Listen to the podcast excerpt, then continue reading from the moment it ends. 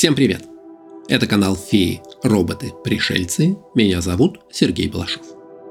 Сегодня хочу поговорить о том, чем отличается фантастика от сказок и от науки. А те, в свою очередь, отличаются от эзотерики и мистики. Почему я вообще решил об этом поговорить? Меня натолкнули комментарии к некоторым предыдущим выпускам. Иногда к материалу про сверхсветовые путешествия или поиск инопланетного разума пишут комментарии, что я рассказываю просто сказки. И все описанное вообще не больше, чем выдумки. Иногда бывает наоборот. Читатели призывают меня быть менее закостенелым, открыть разум для новых знаний, потому что давно известно, прямо здесь, рядом с нами, существуют и инопланетяне, и феи, и колдуны. Поэтому хотелось бы разобраться, о чем мы вообще здесь говорим.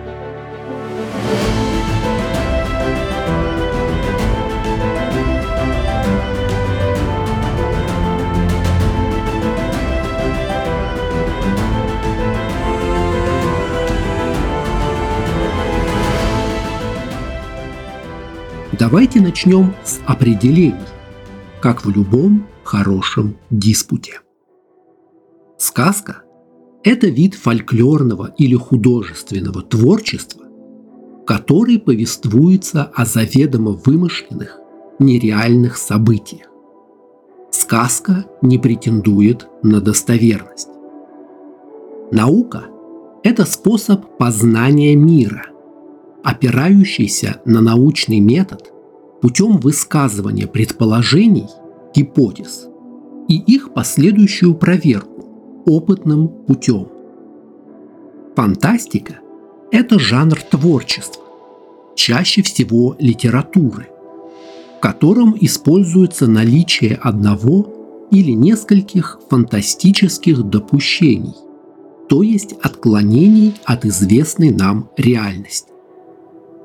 Ну и, наконец, эзотерика – это система знаний, которые по своей сути недоступны непосвященным, для восприятия которых требуется особое состояние сознания или комплекс специальных духовных и физических практик. Вроде бы по определению все очевидно. Нужно подставить интересующий нас феномен и разобраться, что же перед нами – сказка, эзотерика или все-таки наука. Однако не все так просто. Рассмотрим на примере единорога. Две тысячи лет назад римский историк Плиний Старший упоминал единорога в своей сугубо научной работе «Естественная история» с описанием окружающего мира. Единорог был пусть диковинным, но совершенно реальным зверем, живущим в далекой Индии. Когда стало известно, что на самом деле в Индии такие животные не водятся, единорог перешел в область мифов и легенд, стал излюбленным символом рыцарских гербов и аллегорий. Второе рождение единорога произошло на страницах фэнтези, когда этот зверь вошел в художественную литературу, в вымышленные истории о сказочных королевствах и могучих волшебниках. Соответственно, если кто-то сейчас думает, что единороги существуют, он плохо учил науку биологию в школе. Если кто-то читает книги о единорогах, то он поклонник фэнтези. А если он знает, что с помощью определенных действий можно попасть в параллельный мир, где единороги все еще обитают, то он сторонник альтернативных наук и мистицизма. Тем не менее, существует множество случаев, когда эти виды знания переплетаются и запутывают. Взять хотя бы гиперборею. Первоначально Эта земля упомянута в греческих сказаниях.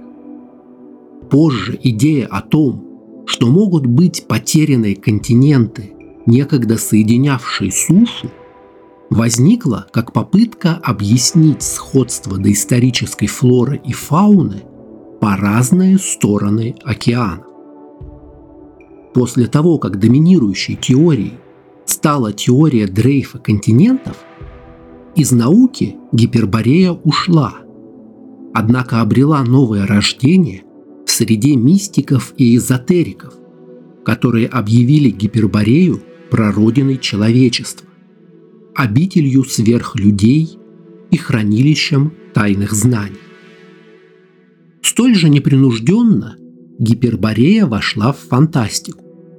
Возьмем, например, цикл романов «Трое из леса» Юрия Никитина, где выходцы из Гипербореи действительно были прародителями всех славян, бессмертными и наделенными магическими силами.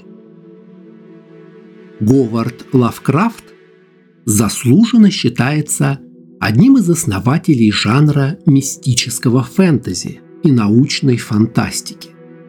Однако многие заложенные им идеи о том, что человечество далеко не первая разумная раса на Земле, что на Землю прилетали представители других цивилизаций, сейчас являются золотым стандартом научной фантастики. Однако сам Лавкрафт, похоже, искренне верил в то, о чем писал. Творчество было для него способом преодолеть ужас откровений – которые являлись к нему во снах. Многие его идеи получили развитие не только в литературе, но и в работах известных альтернативных ученых.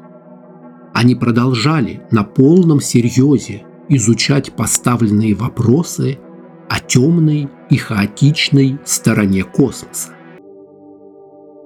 Идея о том, что нацисты Третьего рейха могли бежать из Германии на Луну, впервые была высказана американским фантастом Робертом Хайнлайном в романе «Ракетный корабль Галилео». Тема оказалась столь благодатной, что секретные базы нацистов на Луне стали активно обсуждаться во всевозможных теориях заговора и работах альтернативных историков.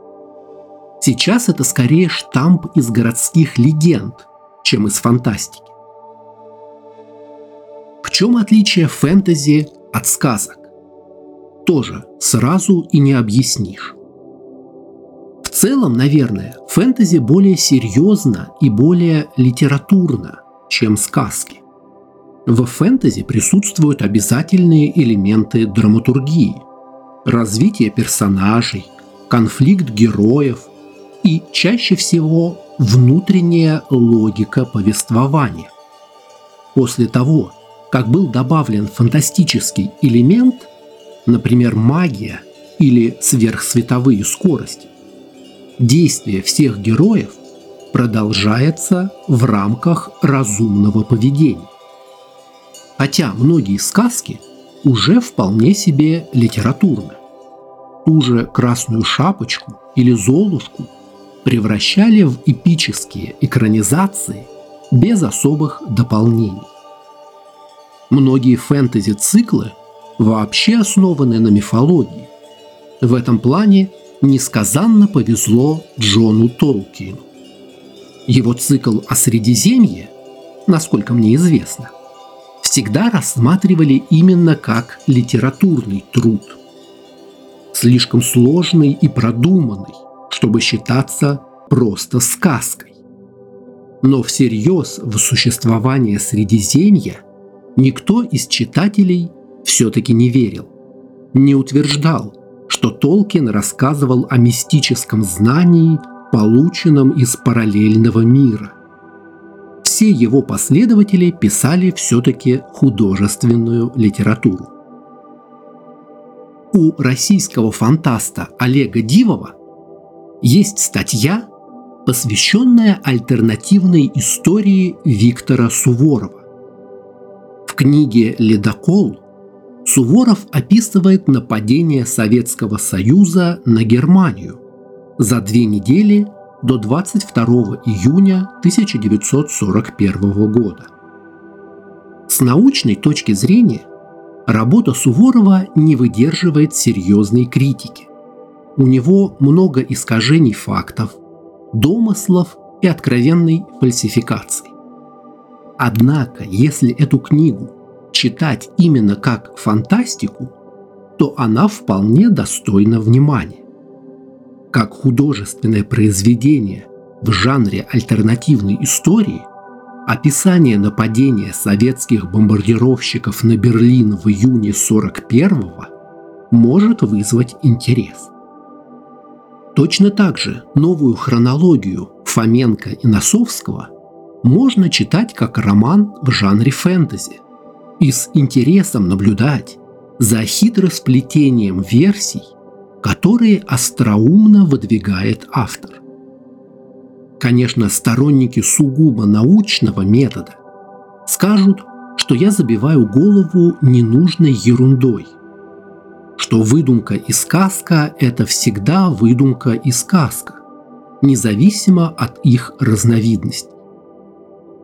Я бы даже согласился – с этой точки зрения, если точно знать, что мы живем в конце науки. В том смысле, что во всех естественных дисциплинах мы уже знаем все, что только можно. Тогда действительно, путешествие со скоростью света невозможно. Жизнь зародилась на Земле 4,5 миллиарда лет назад естественным путем – а тишина в эфире космоса означает, что во Вселенной никого кроме нас больше нет. Однако давайте не будем забывать, что 120 лет назад Альберта Эйнштейна отговаривали становиться физиком, потому что в этой науке уже все известно и глобальных открытий быть не может. 50 лет назад черные дыры – были сугубо спекулятивной и почти фантастической гипотезой в астрофизике. А сегодня фотографии черных дыр доступны всем желающим в интернете. Может быть, отличие фантастики от эзотерики в том, что люди, читающие фантастику, в глубине души знают, что все это не по-настоящему – Читать роман о древних инопланетянах – это одно, а искать их следы и разговаривать с ними – это немного другое. Еще одно разделение по цели произведения. Цель науки – познание объективного мира, каким бы он ни оказался. Цель сказки – назидательный урок. Есть мнение – что полезная, правильная научная фантастика прививает молодежи стремление к прогрессу и интерес к науке, а вредная, бесполезная фэнтези служит как убежище для эскапистов. Мне кажется, что фантастика, в отличие от науки, как официальной, так и альтернативной, дает больше выбора. В фантастике и фэнтези магия и миры могут быть любыми, не скованными рамками учебников или научных откровений. Хотя, честно скажу, что люблю фантастику хорошо продуманную, с логичным и связанным фантастическим миром, а не просто хаосом идей. В общем, я, кажется, пришел к тому же, с чего начал. Сложно отделить одно от другого.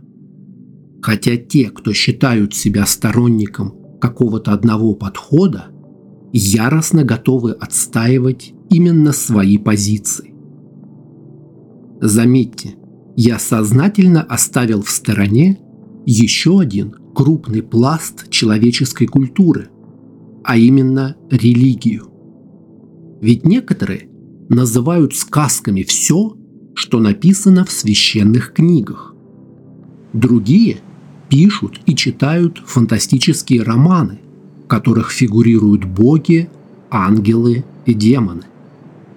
Кто-то объясняет все события священного писания вторжением инопланетян, а кто-то готов часами рассказывать об эволюции мифологического сознания и повторяющихся мотивах в индоевропейской мифологии на примере мифа об умирающем и воскресающем Боге. Но для того, чтобы рассуждать на эту тему, нужна более тщательная подготовка. Надеюсь, я никого не обидел своими размышлениями. Напишите в комментариях, что я сказал не так. На канале я буду рассказывать о концепциях, которые встречаются в фантастике и фэнтези. Пусть на самом деле много из этого и не существует. А что вам больше по душе? Фантастика, наука или сказка? Напишите в комментариях. Спасибо, что смотрели. Канал Феи, Роботы, Пришельцы можно читать на Дзене слушать в плеере подкастов, смотреть на YouTube и Рутуб. Пишите комментарии, подписывайтесь на канал, ставьте оценки. Не пропустите новые выпуски. Спасибо, скоро увидимся.